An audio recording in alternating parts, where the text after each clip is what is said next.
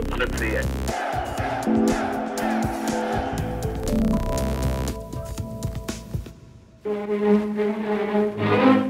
prvního května devatenáct set padesát tři večer bylo zahájeno pokusné vysílání Československé televize.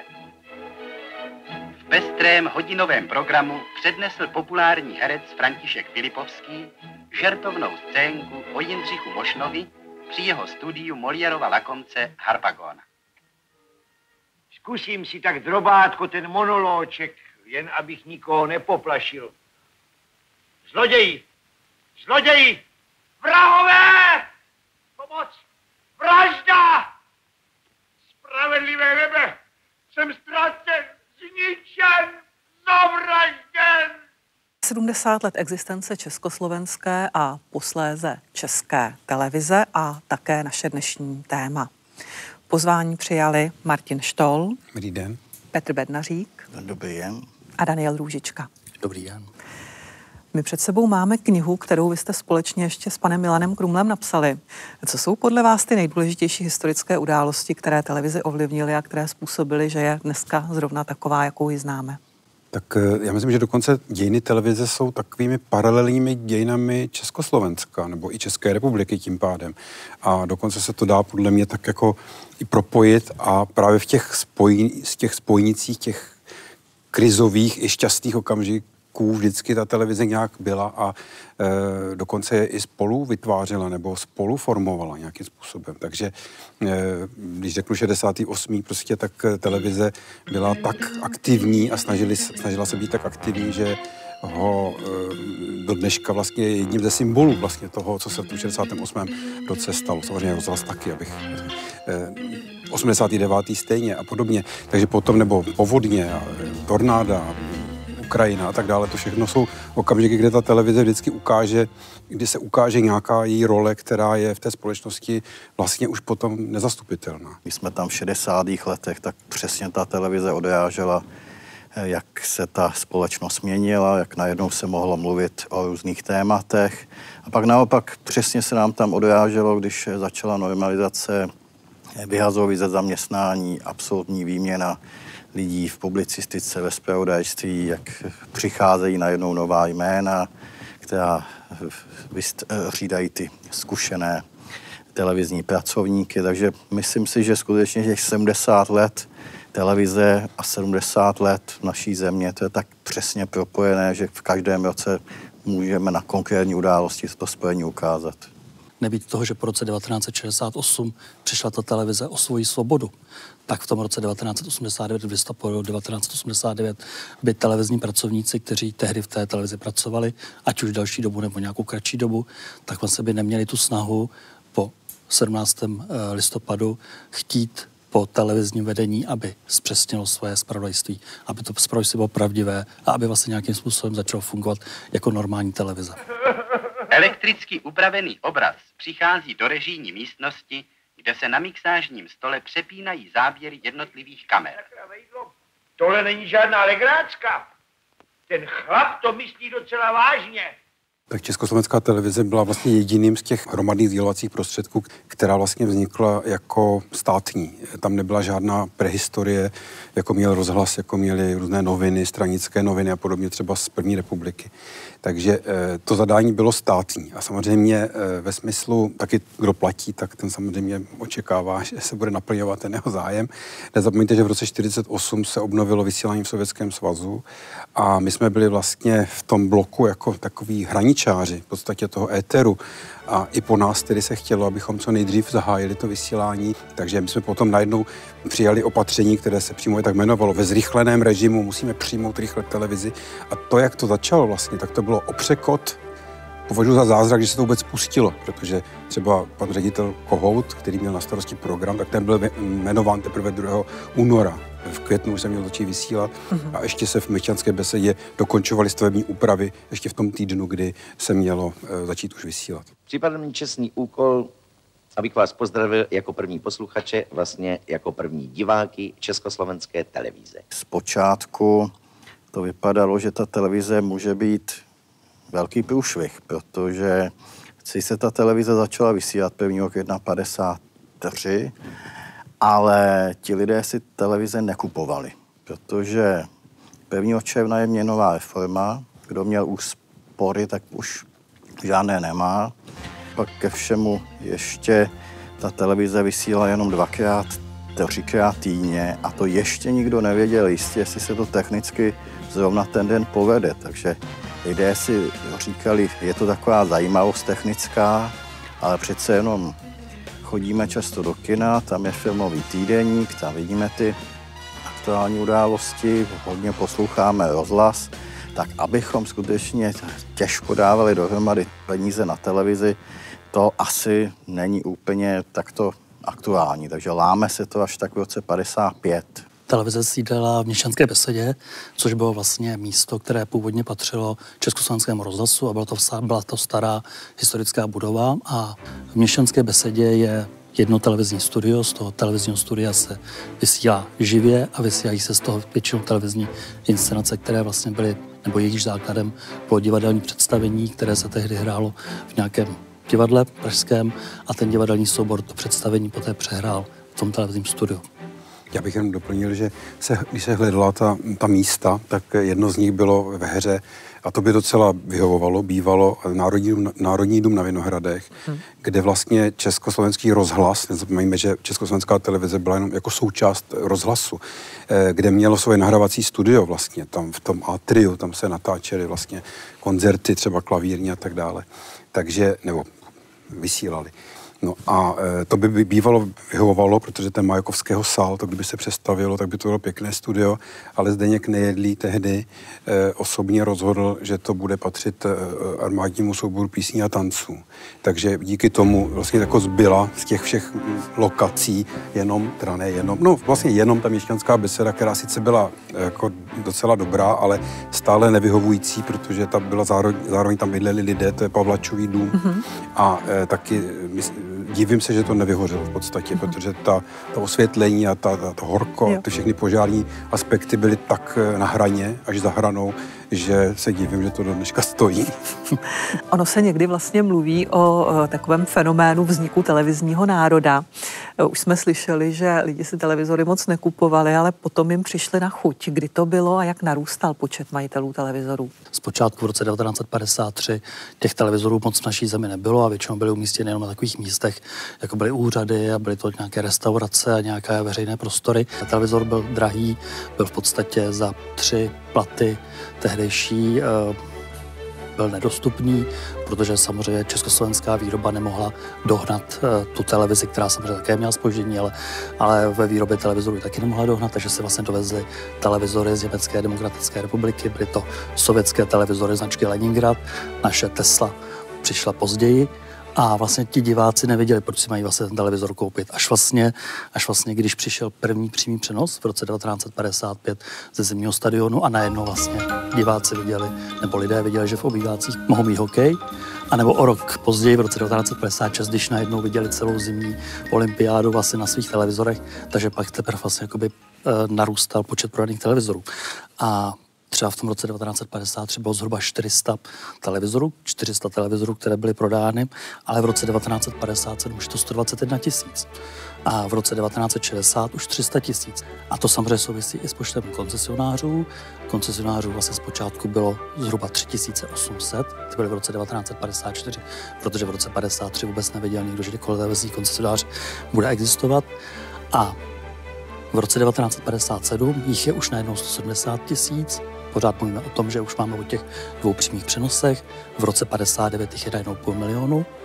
A pak jich to v roce šedesát jedna milion, v roce šedesát pět dva miliony, v roce sedmdesát tři miliony, v roce sedmdesát osm čtyři miliony. Takže vlastně takhle to narůstalo vlastně už i skokově a je to vlastně výsledkem toho, že najednou ti televizní diváci měli na té obrazovce pořady, které měly pro ně smysl. Každá etapa ve vývoji televize byla spojená s, s hvězdami obrazovky nebo s lidmi, kteří byli těm divákům známí a, a sympatičtí a tak dál. A, a ono to bylo tak i v těch padesátých letech, bych těch diváků samozřejmě bylo mnohem míň než později nebo než dneska. K těm lidem, kteří určitě byli spojeni s televizí, tak patřil třeba Josef Zíma, který vlastně moderoval velké množství zábavných pořadů, patřila k nim Štěpánka Haničincová, která byla v těch, byla v těch dětských vysíláních. Samozřejmě, že pro tu televizi byl podstatný sport, protože díky sportu začal zájem růst a začaly se prodávat televizory. No a tam samozřejmě vyrostly hvězdy, jak to u těch sportovních komentátorů bývá, abych zmínil dvě hvězdy, dva muže, pana Mikysku, který byl fenomenální z hlediska komentování krasobruslení. To byla jeho disciplína, tedy parádní. No a pana Víta Holubce, který byl zase specialista na fotbal. Od kdy vlastně můžeme v Československu mluvit o kultu televizních hvězd? Kult televizních hvězd můžeme vidět tak od začátku šedesátých let. Souvisí to hodně s těmi hlasatelkami, protože eh, televizní hlasatelky se stanou takové jako módní ikony té doby, takže i ty hlasatelky pak vzpomínaly, že jakmile si hlasatelka nechala udělat jiný účes, tak v podstatě ženy v celé republice začaly diskutovat o tom účesu a přicházely do kadeřnictví, já bych to chtěla, jako to má hlasatelka. Mm. Pak i to, že v podstatě v šedesátých letech ta televize má obrovský vliv na populární hudbu. To, že je jeden televizní program, že když se mladý zpěvák objevil v televizním pořadu v osm večer, tak rázem ho znala celá republika. To, co už se nedá nikdy zopakovat. La, la, la, la, la, la, la, la, a i u těch herců to velmi dobře fungovalo, protože když se herec objevil v hlavní roli inscenace, tak to jsou miliony diváků, co ho viděli. Takže to zajišťovalo velkou popularitu, jakmile člověk byl tím hercem, který byl obsazován velmi často a do těch hlavních rolí.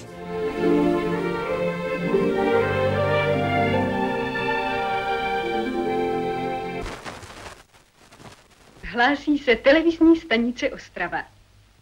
V dnešním vysílání vás seznámí konstruktér vysílače, inženýr Ševčík, laureát státní ceny, s provozem televize. Tak po tom pražském televizním studiu další je Ostrava, která tak má zajímavé datum začátku na Silvestra devatenáct set padesát pět. V listopadu padesát šest je Bratislava a tam skutečně je, že ta technika, ty vysílače a celý ten systém nebyl udělaný tak, aby to byl jeden televizní program. Takže diváci, co byli v dosahu Ostravy, sledovali ostravské vysílání, ale neviděli Bratislavu a Prahu.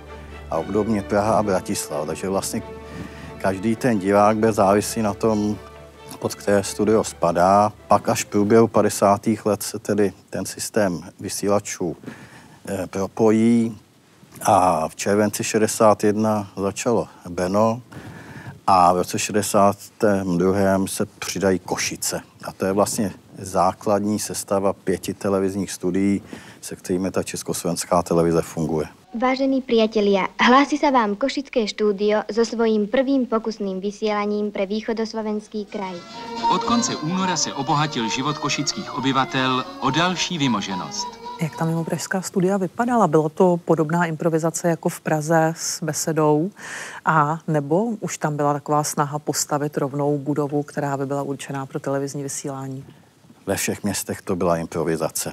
Tam skutečně jako dějiny televize, to je taky je, taková přehlídka improvizace a šikovnosti techniků, protože eh, v té Ostravě taky se začínalo ve velmi nevyhovujících podmínkách, kde zase Ostraváci poněkud nadávali, že jim tam poslali nějakou techniku z Prahy, která už není úplně ideální. Bratislava taky musela pracovat eh, s podmínkami, které neodpovídaly tomu, jak by to ideálně mělo být. Když začíná Brno, tak ono to studio je sice v centru města, ale taky v prostoru, který vůbec nebyl určený pro televizní studio.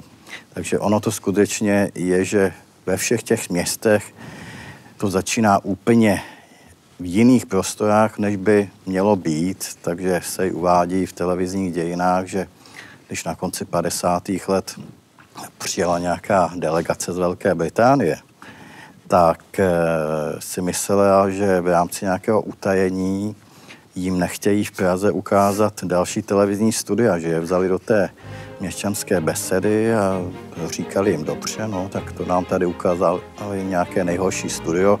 A teď někde mají schované to pěkné, nové, kde asi vybavili nějakou technikou, kterou nám budou tajit.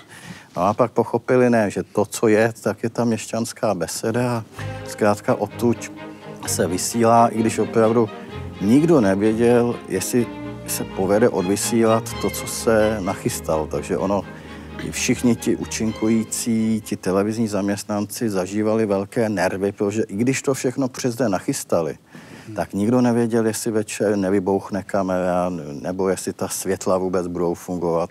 Často pak eh, to vysílání skončilo a byl jenom pak nápis eh, z technických důvodů nevysíláme. Já bych, já bych možná jenom k tomu řekl, že jsem držel v ruce materiály ze slovenského archivu, kde je zajímavé, že se původně vlastně plánovalo, že budou jenom dvě studia Československé televize, a to v Praze a v Bratislavě. To jako byl v tom teoretickém rámci. Ale potom, když už se spustil vysílač v Hošťálkovicích, tak pod ním, pod ním je Malá hlasatelna a tam vlastně se díky tomu spustilo i potom další program. A v té Bratislavě se chtěli poučit z té Prahy, ukazovali si, říkali si, tak takhle prosím vás ne, jako v té Měšťanské besedě, a pojďme rovnou postavit nějaký, nějakou budovu. Takže ten plán byl takový, ale pak se samozřejmě ukázalo, že je taky tlak i politický na to, aby se začalo i v té Bratislavě co nejrychleji vysílat. Takže nakonec to zase byla adaptace, prostě banky, bývalé budovy, absolutně nevyhovující, a teprve potom se začalo stavět Mlýnská dolina, tak jako tady Kavčí hory. Takže te, opravdu byla to improvizace ve všech těch, a v Košicích to bylo bývalé kino, takže... Mm-hmm. Potvrzuji. A když se ještě vrátíme k tomu roku devatenáct set padesát tři, tak vlastně tehdy ty podmínky v tom studiu byly naprosto prostě strašné. To bylo vlastně být televizním pracovníkem znamenalo, znamenalo velké zdravotní riziko, protože ty lampy samozřejmě dneska už jsou bez problémů se studeným světlem a, a televizní studia jsou ventilovaná, ale tehdejší studio bylo zavřené, bylo tam padesát šedesát stupňů Celsia a třeba se traduje, že televizní svíce nebo svíce, které byly umístěny v, ve scéně, se tím teplem ohýbaly, nebo herci kolabolovali. Kolabolovali prostě členové štábu. Nebo třeba dvě kamery, dvě jediné československé kamery, které v tom studiu byly, tak jedna z nich přestala jít a to televizní vysílání muselo být zastaveno, protože prostě s jednou kamerou se nedalo vlastně pokračovat dál, takže jsem musel počkat odvětrat a poté vlastně se pokračovalo dál. Československá televize sice vznikala řekněme v izolaci od západní Evropy a Spojených států, hlavně Spojených států, kde ta televize byla nejrozvinutější, ale přesto vlastně dospěla ke stejným řešením, no stejným nápadům. Ono to má logiku, protože to médium má nějaké zákonitosti, které prostě jako se musí dodržet. To znamená, vedle sportovních přenosů, které tu televizi, řekněme, opravdu dostali do, do širokého povědomí, tak nabízela i, řekněme, tu druhou nohu, na které ta televizní obliba stála tehdy, a to byla zábava. A zábava se dělala dvěma formami. Buď to byly estrády, anebo to byly, řekněme, estrády se soutěžními prvky. A v těch tedy opravdu nedostižný byl pořad Hádej, hádej, hadači, který vymyslel a taky ho částečně moderoval doktor Pixa, což byl takový jako jeden z těch lidí, kteří ty televizní soutěže, aspoň v počátcích televize, řekněme, ovlivnili nejvíc. A to byla strašně zajímavá věc, kde soutěžili lidi z ulice v absurdních disciplínách, třeba měli oholit břitvou balónek nafouknutý, který byl pomazaný pěnou na holení a tak dále. A vyhrávali věci jako husu nebo svetr. A vedle toho prostě byly, byla hudební čísla a komická čísla a skeče a vlastně tato kombinace těm divákům byla strašně příjemná. To, že televize baví taky, je spojeno se Silvestrem. A už v tom roce padesát tři byl nachystaný televizní Silvestr. Tam to tedy nějak pro jistotu natočili na záznam filmově, že to tedy pustí a nebudou to herci a zpěváci živě ve studiu, ale nějak se traduje, že to špatně spočítali. A když byla skutečná půlnoc, tak to nevycházelo s tou půlnocí, co měli ten záznam, takže ta televizní půlnoc, že byla o něco později. Mm-hmm. Ale už v tom roce padesát tři se nastaví ten princip, je Silvestr, my diváci sedíme u televizoru a teď nás televize bav, my se chceme smát. Mm-hmm. Co třeba víme o počátcích dabingu ve vazbě na Českou televizi? Dabing je záležitost konce padesátých let. Nejprve vlastně v padesátých letech je taková dneska už těžko představitelná situace, že filmy, které se dávaly v kinech, tak byly vysílány také v televizi, ale jako ve stejném čase. Mm-hmm. Protože ta televize nebyla vnímaná právě jak, ještě jako konkurence pro ta kina, jak ještě těch televizních diváků nebylo tolik. Pak, jak se zvyšoval počet televizních diváků, tak i ústřední půjčovna filmu se začala stěžovat, že to má vliv na návštěvnost kin, takže pak už ten systém se změní. Ale na konci padesátých let právě ten televizní dabing se tady začne formovat, ale ve formě živého dabingu. To už taky by herci asi si nechtěli zopakovat, že by stáli někde u pultíku, tam by měl každý svůj text, dívali by se vlastně na to filmové plátno, měli by před sebou mikrofon a kdo by trošku zaváhal, tak už by byl v jiné postavě nebo v jiném dialogu. Takže ono celkově platí pro ta padesátá léta, že účinkovat v televizi to nebylo pro lidi se slabou povahou. Co původní televizní tvorba, pohádky, televizní inscenace a potom samozřejmě veliký fenomén, hlavně sedmdesátých, osmdesátých let seriály? Samozřejmě nemůžeme asi ne, jako minout jména jako Jaroslav Dítl, který vlastně už od samého začátku té televize v prvních letech už tam byl, nakonec Zdeněk Podskalský a František Filip, tak dále. To jsou všechno klasici, že jo, kteří vlastně se spolu podíleli na těch úplných počátcích.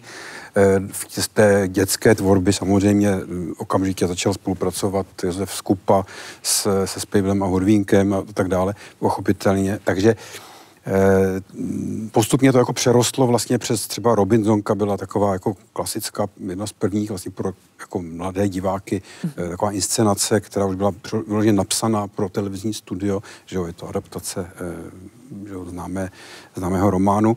Takže já myslím, že tam to jako začíná a postupně se to stává jakoby přirozenou, přirozenou součástí různé adaptace divadelních her nebo nějakých literárních děl, až to teda vyústí v Tu, ten pokus o seriál, který teda je, říkám tomu pokus, protože z začátku to tak původně nebylo míněno, ale vlastně přískokově se to potom vlastně rozšířilo.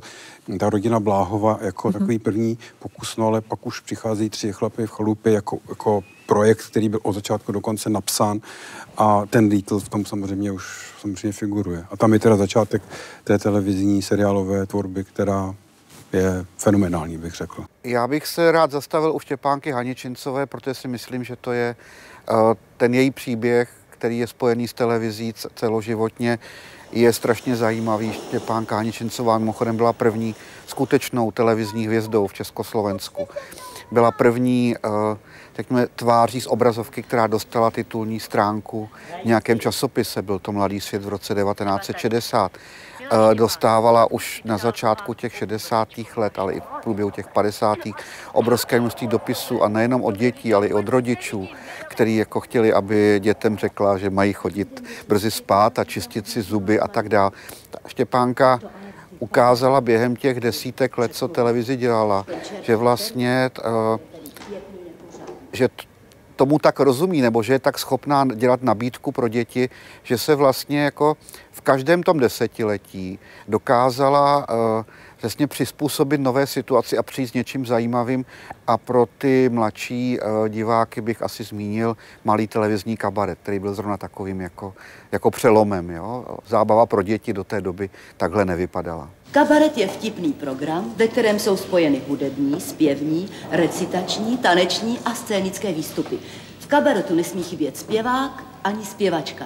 A taky kdo? A já si hlavně myslím, že nesmí chybět komik.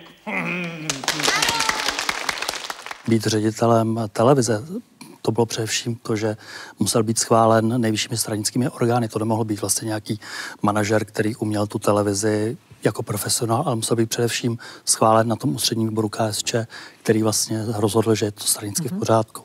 Proto vlastně také třeba i ředitel Jiří Pelikán, který přišel do televize, tak byl sice schválen tehdejším dejme tomu rigidním konzervativním vedením v šedesátých letech a přišel do televize za trest, ale on měl takovou představu, že musí televizi otevřít světu a nechce ji uzavírat, takže vlastně tím pádem dělal všechno proto, aby zajistil pro televizi první televizní festival, který vlastně byl zahraniční, mezinárodní, ale také se snažil o to, aby nekladl překážky těm televizním tvůrcům.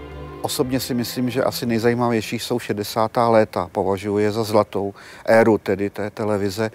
Ale nejenom asi já, protože o tom svědčí třeba množství ocenění, které docházely ty pořady přivést ze zahraničí a tak dále.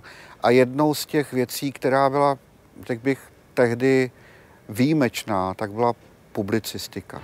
A samozřejmě my pořád mluvíme o době, kdy byla předběžná cenzura, takže je třeba si připomenout, že to, co šlo na obrazovku, tak někdo musel předem schválit a dát razítko, že takhle se to může vysílat. Jo.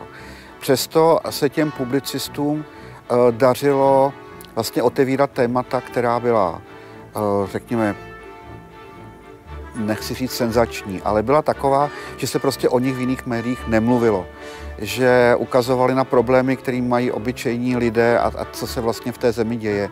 Což tedy dost často vyvolalo nevoli. Taky ty, ta publicistika byla tak zajímavá tím, že se hodně měnily ty formáty, protože se po třech, po čtyřech vydáních zakázaly. Zvědavá kamera třeba ne, to zakázali až po roce šedesát osm. A v šedesátém osmém to samozřejmě vrcholilo tím, kdy ta cenzura skončila a najednou vlastně ty tvůrci měli volné ruce a dělali témata, která předtím nemohli a pak už zase nemohli. A že byla ta publicistika hodně dobrá, o tom myslím svědčí i fakt, že to byla jediná redakce, která byla rozpuštěná po roce šedesát devět.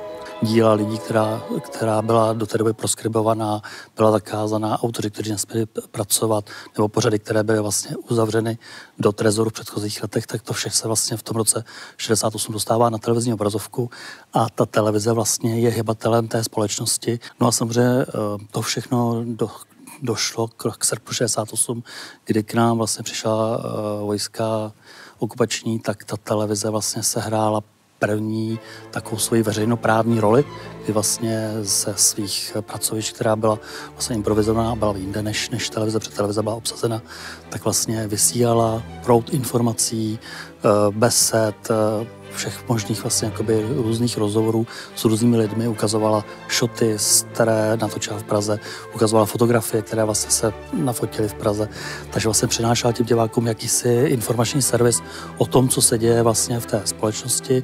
Samozřejmě za to to byli tito všichni pracovníci potom potrestáni, přestože plnili svoje pracovní povinnosti, které měli ve smlouvách, museli před prověrky, před prověřovací komise při výměně legitimací a většinou museli opustit svoje místa.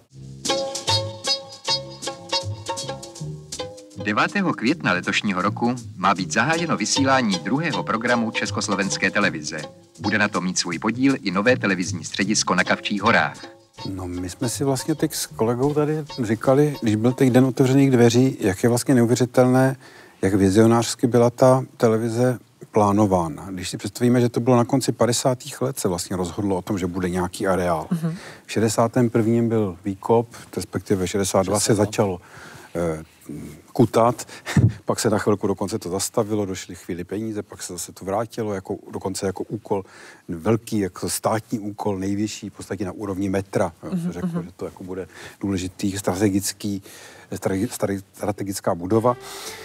Ale v podstatě, ono to je v podstatě kombinace jako obrovského hlavního ideologického nástroje a protiatomového krytu. Takže ta budova, že má mnoho ještě pater a dalších schovaných chodeb a podobně. A e, myslím si, že původně ten plán těch několik těch studií, že jo, velikých, od těch, toho největšího přes ty, přes ty menší, e, myslím, že to byl velmi jako velkorysý jako plán. A myslím si, že zase, jak Petr říkal o těch té delegaci z Anglie, tak zase vím, že když tady pak byly nějaká delegace z Japonska, tak naopak se velmi divila, proč tady máme takovou velkou televizi, mm-hmm. když přece televize to je jedno patro nějakém výškové budově, jako u nich, jo. Takže eh, ona to vlastně je jako pěkné, ale zároveň to je určitá zátěž samozřejmě, mm-hmm. co si budeme povídat. Já bych ještě doplnil, ta televize vlastně v současné době stojí jenom na části uvažované vlastně rozlohy. Původně se říkal, že vlastně je západní a východní část pozemku, která skýtala několik desítek prostě hektarů, hektarů půdy na ten tehdejší nezastavěné vlastně pankrátské pláni. A ta televize vlastně z finančních důvodů nebyla potom rozvíjena dál vlastně na tom druhém pozemku, protože se zjistilo, že přestože je televize státní, přestože má vlastně státní dotace a je placena ze státního rozpočtu, tak i v té době vlastně byla v minusech a měla vlastně problém nějakým způsobem investičně pokračovat na tom dnešním východním pozemku dál.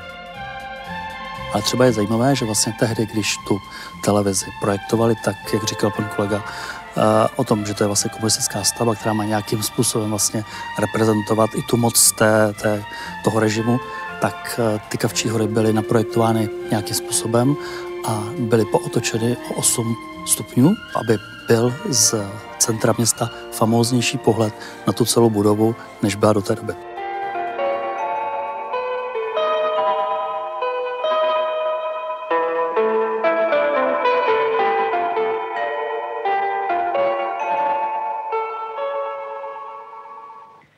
Dobrý večer, vážení přátelé.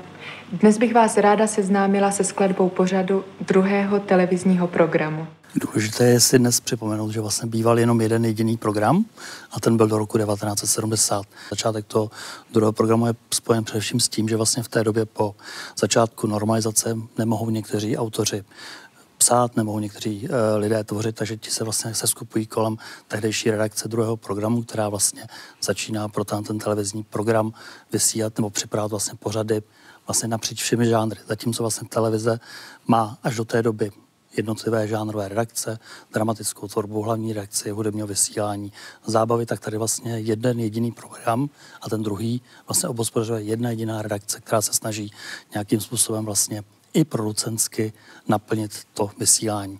Takže vlastně zde začíná jakoby první, první pokus o, televiz- o to, aby vlastně televizní divák měl výběr, jenže ten pokus brzy končí, protože právě uh, se stává tenhle ten program, nebo ten obsah toho programu se stává trnem v oku tehdejším, tehdejšímu vedení televize a redakce rozpouští a vlastně druhý program se stává vlastně jakou, jakýmsi odkladištěm pořadu, které jsou méně úspěšné nebo od začátku se ví, že nejsou úplně dobré nebo se stávají alternativou, pokud na prvním programu běží něco politicky a stranicky důležitého nebo významného pro sledovanost diváků, tak se na ten druhý program dávalo něco, co vlastně bylo úplně minoritní a bylo to prostě pro minimum, minimum diváků. A pak se s ním experimentovalo s barevným vysíláním, protože první vysílání vlastně se odehrávalo to barevné na tom druhém programu, jak kdyby náhodou to nevyšlo, tak aby to nebylo takový průšvih. Teprve to, od, od, to bylo v roce sedmdesát tři a potom v roce sedmdesát pět se to jaksi už osvědčilo a přešlo se i s barvou na první program. Takže. A ono vlastně potom ještě vlastně v těch osmdesátých letech začíná televize přicházet s tím, že vlastně ten druhý program začíná jakoby národně nějakým způsobem barvit, to znamená pořád jenom české, uh-huh. české a pro českého diváka, zatímco vlastně ten program, který, ten druhý program, který běží na Slovensku, tak ten vlastně má většinou vlastně ten slovenský národní okruh, tak má pořady, které jsou slovenské ve většině případů uh-huh. a tím se vlastně jakoby stává ta televize tou federální, protože má vlastně uh-huh. federální program, jedničku a dva národní programy.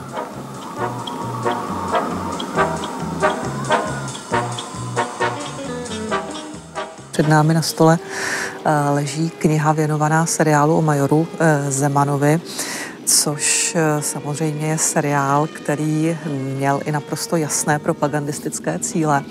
Vy jste tu knihu napsal, můžete to přiblížit, jak vznikal major Zeman a co vlastně bylo jeho cílem?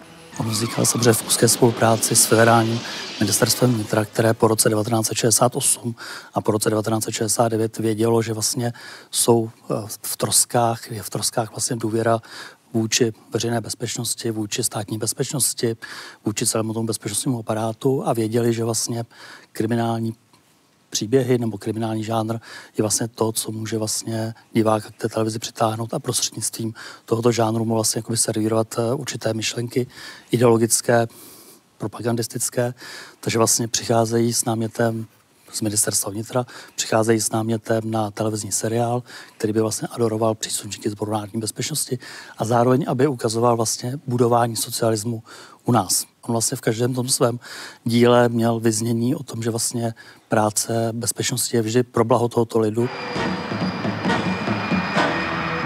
tam přichází to ministerstvo vnitra a ty, ty tvůrci s myšlenkou, že vlastně všechno to, co se dělo u nás v roce šedesát osm šedesát devět, není výsledkem potřeb československé společnosti, ale je to importováno v rámci diverzních akcí západních, západních služeb proti Československu, které se proti nám spikly. Takže vlastně tady se vlastně jako posouvá ten význam těch událostí někam dál. V tom je vlastně ten seriál právě špatný a vlastně zlý, proto, špatný, protože vlastně on i dnešní mládeži, nebo i dnešním divákům, kteří vlastně neznají přesně nebo neorientují se v historii, tak mohou podlehnout tomu, co se v tom seriálu vlastně lákavou audiovizuální formou vlastně předkládá. Nezapomeňte, že po tom roce šedesát osm to byl takový zlom, nebo v tom roce šedesát devět zejména, kdy vlastně televize šla rovnou jako do, měla takové, vytyčila si takové jako úkoly typu, zaprvé musíme jaksi zrušit to, co se tady odehrálo předtím, takže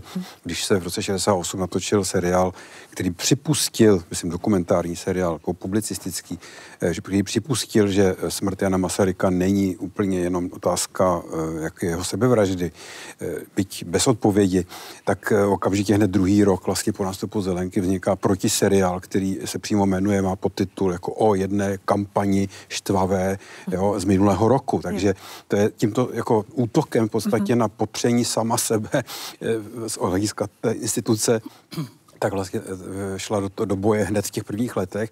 Samozřejmě dehonestace nejrůznějších disidentů a nebo emigrantů, a včetně Pelikána, že jo, který byl v Itálii, a samozřejmě tradičního emigranta už dávn, dávného Pavla Tigrida, že jo, a pochopitelně jako dalších a dalších.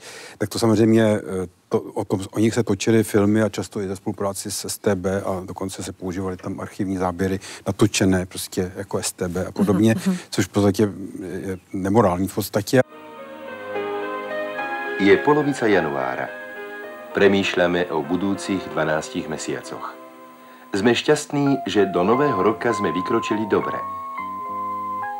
V tom čase vystupuje na scénu hrstka samozvancov, ktorá sa pokúša v žolde zahraničnej reakcie špiniť našu krajinu. I hneď sa ocitá v izolácii.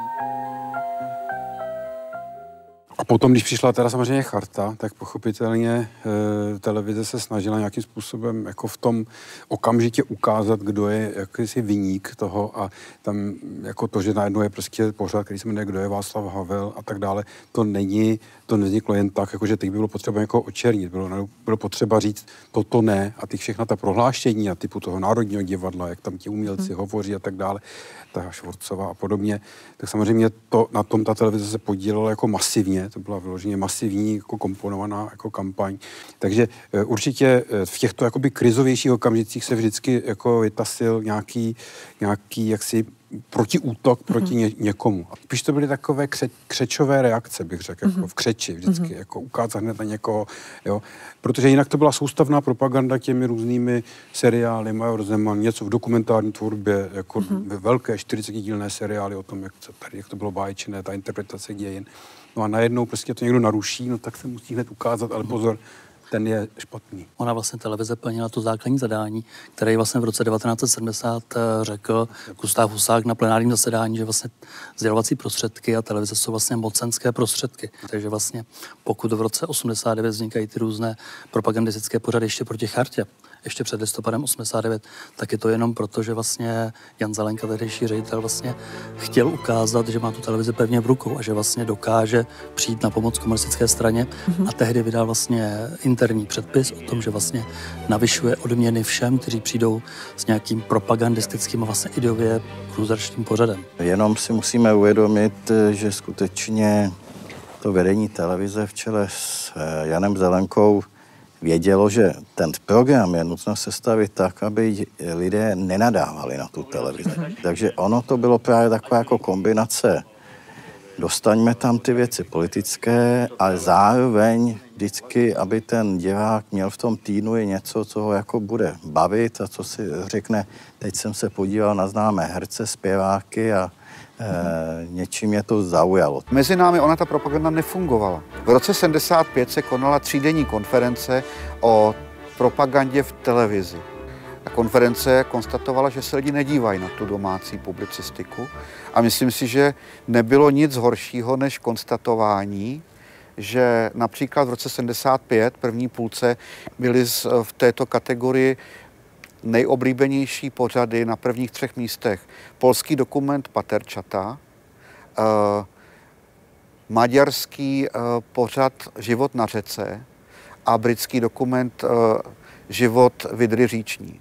Rok osmdesát pět, nástup Michaila Gorbačova, perestrojka, glasnost. Promítlo se to nějak do atmosféry v Československé televizi a do její tvorby?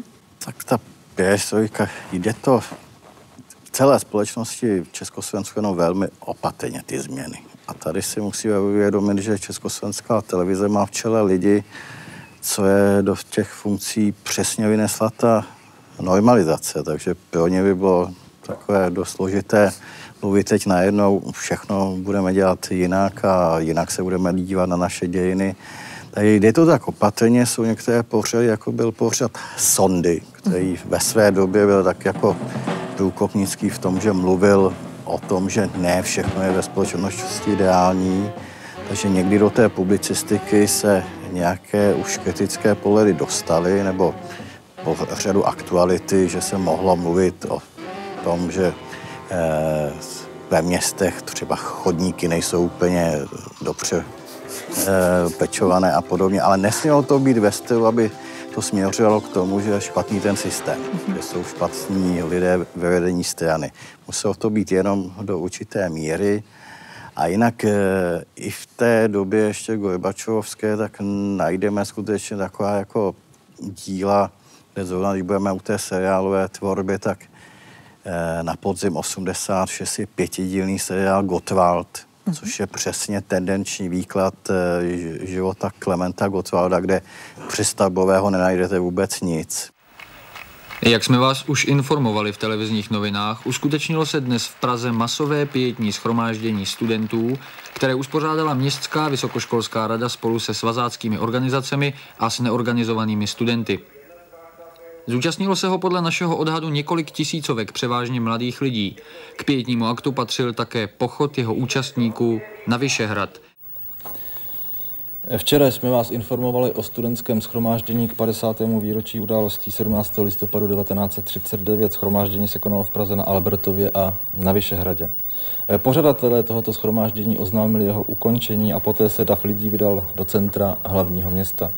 Už v průběhu akce došlo k pokusům učinit z ní vystoupení proti socialistickému společenskému zřízení, proti K S Č a vládě. Myslíte si, že by komunistický režim padl stejně rychle, jako padl, kdyby se nejvýznamnější médium nevymklo z jeho vlivu?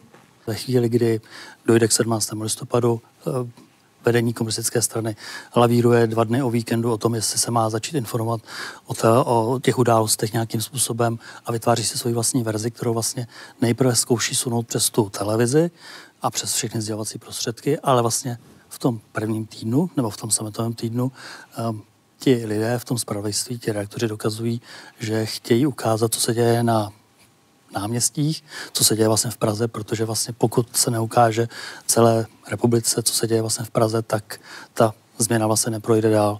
Takže pokud by ta televize vlastně tyhle ty věci neukazovala, pokud by se ho rychle nezměnil ten přístup těch vlastně vedoucích pracovníků té zpravodajské relace k tomu, co se má objevit v tom vysílání, tak vlastně by to ne, vlastně se nepoposunulo dál.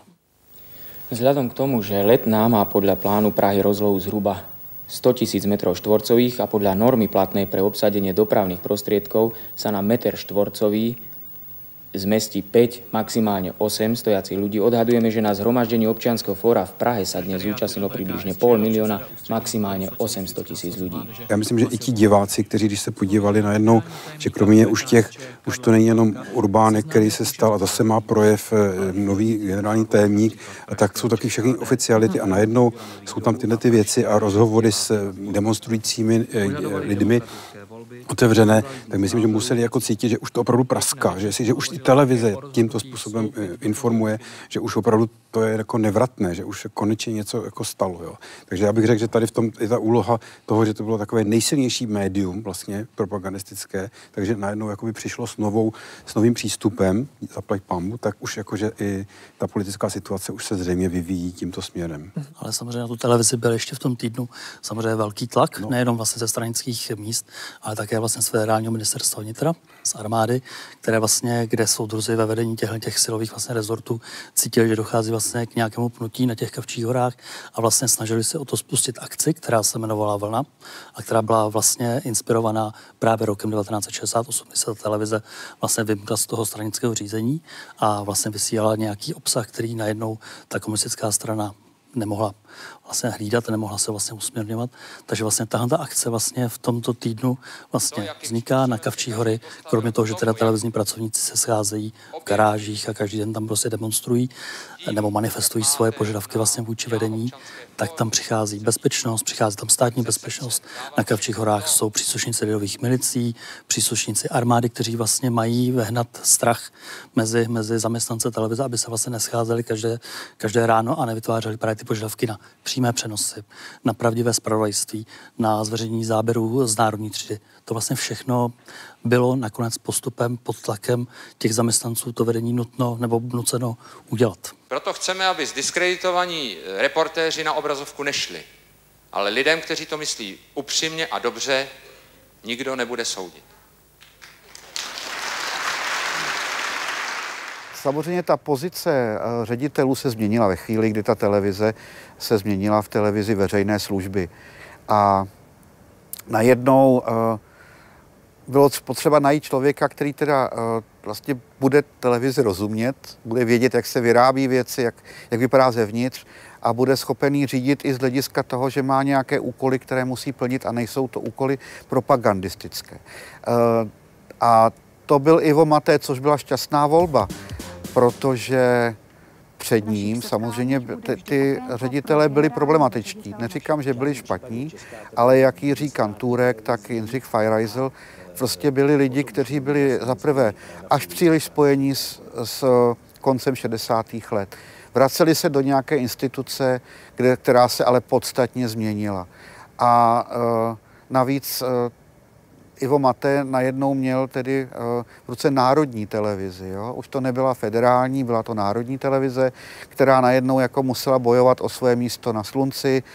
Zpočátku samozřejmě konkurence nebyla, ta přišla až o něco později, ale už jenom proto, že měla tři programy, najednou se otevřel svět, přišel satelit a ta Česká televize díky jemu obstála, ale co pak to? Ono ještě taková jedna věc. Když se vlastně... Aspoň v televizi to platí. Když se uh, odehrává takováhle změna a něco se výrazně tedy proměňuje, tak uh, není úplná jistota ani z hlediska toho, co vlastně ty diváci od vás chtějí a co budete vyrábět a tak dále. A je to tak, jako pro tvůrce jsou to zlaté časy, protože vlastně můžete přijít s čímkoliv a nikdo vám nemůže říct, to, to nebude fungovat, protože to nikdo neví. Jo? A myslím, že to, tohle, tuhle éru Ivo Mathé výborně zvládl, protože tu energii, která tam takhle proudila, jako dokázal směrovat správným způsobem. A do dneška lidi vzpomínají na Českou sodu a na spoustu zábavy, která se tady dělala a která vlastně jako z televize vůbec už zmizela. Že? Ale skute! Já se na závěr Historie tečka cé es často ptám hostů, kterého z aktérů historických událostí, o nichž byla právě řeč, by chtěli potkat osobně a na co by se ho zeptali. Oni mě za to často nenávidí, ale já se na to s radostí a s chutí zeptám i vás. Kdo je takovou osobností pro vás v těch sedmdesátiletých dějinách naší televize? Tak mě by zajímalo asi, jak by mluvil Jaroslav Dítl. Kdyby se dožil jako osmdesáti devíti a mohl vlastně skutečně nám povědět, jak vznikaly ty jeho seriály ze sedmdesátých a osmdesátých let. Do jaké míry skutečně mu tam nějak zasahovali dramaturgové, vedení televize, co opravdu musel do těch seriálů napsat, co byl jeho nápad, protože tohle my vlastně nevíme, protože nejsou jako písemné prameny, kde by byl nějaký podrobný zápis, třeba když vznikal okres na severu, tajemníkovi okresního výboru strany, co byl požadavek, jaký musí být hlavní hrdina a co tam doplnil Jaroslav Dítl. Takže tohle by mi přišlo jako, kdyby se dožil jako osmdesát devět, jestli by nám pak otevřeně pověděl, co všechno s těmi televizními seriály bylo spojené. Mm-hmm. Já se vám vymknu z těch sedmdesáti let, já bych to potřeboval rozšířit ještě do té prehistorie. Mm-hmm. Já bych se strašně chtěl setkat s panem Jaroslavem Šafránkem, který byl průkopníkem televize mezi válkami a který se strojil první e, vlastně aparaturu, která byla kompletně, objížděl s ní republiku a vnímal to jako vizionářsky, jako technickou věc, která toho hodně přinese v kultivaci národa. E, mě by zajímalo, co by tomu řekl dnes, kdyby to viděl, kdyby si mohl přepínat ty jednotlivé kanály nejenom technicky, to by asi koukal určitě, ale i jako obsahově, jestli skutečně to je kultivace nebo není a jestli by s tím takhle souhlasil, nebo co by to s tím udělalo. Takže pro mě Jaroslav Šafránek určitě. Uh-huh. Já bych se zeptal asi jednoho z ředitelů, kteří nastoupili po Jiřím Pelikánovi, a byl to Josef Šmítmajer, který vlastně byl ve vedení televize půl roku od roku devatenáct set šedesát osm, do, nebo od konce roku šedesát osm do poloviny uh, roku šedesát devět a snažil se, aby televize odolala všem tlakům na to, že se musí omluvit za tu svoji činnost v roce devatenáct set šedesát osm, že musí provést vlastně uh, sebekritiku. A on byl ten ředitel, který, pokud přišel pokyn z ústředního výboru, že má být odstavená Kamila Moučková z televize, že má být Vladimír Škutina, Vladimír Branislav vlastně uh, a další vlastně stažení z obrazovky, tak on tak lavíroval vlastně mezi tou politickou mocí a mezi tou televizní komunitou, že dokázal ty lidi vlastně vždycky někam uklidit a někam je vlastně jakoby pošoupnout, aby, neviděli, aby nevadili na první pohled, ale aby v té televizi zůstali, než samozřejmě přišel uh, Jan Zelenka a potom stranické prověrky. A jsme zpátky u toho, že se dějiny československé a poté České televize nedají oddělit od moderních dějin Československá a poté České republiky. Já se v této chvíli loučím s vámi i s dnešními hosty, děkuji za jejich názory a těším se na shledanou u některé další Historie C S.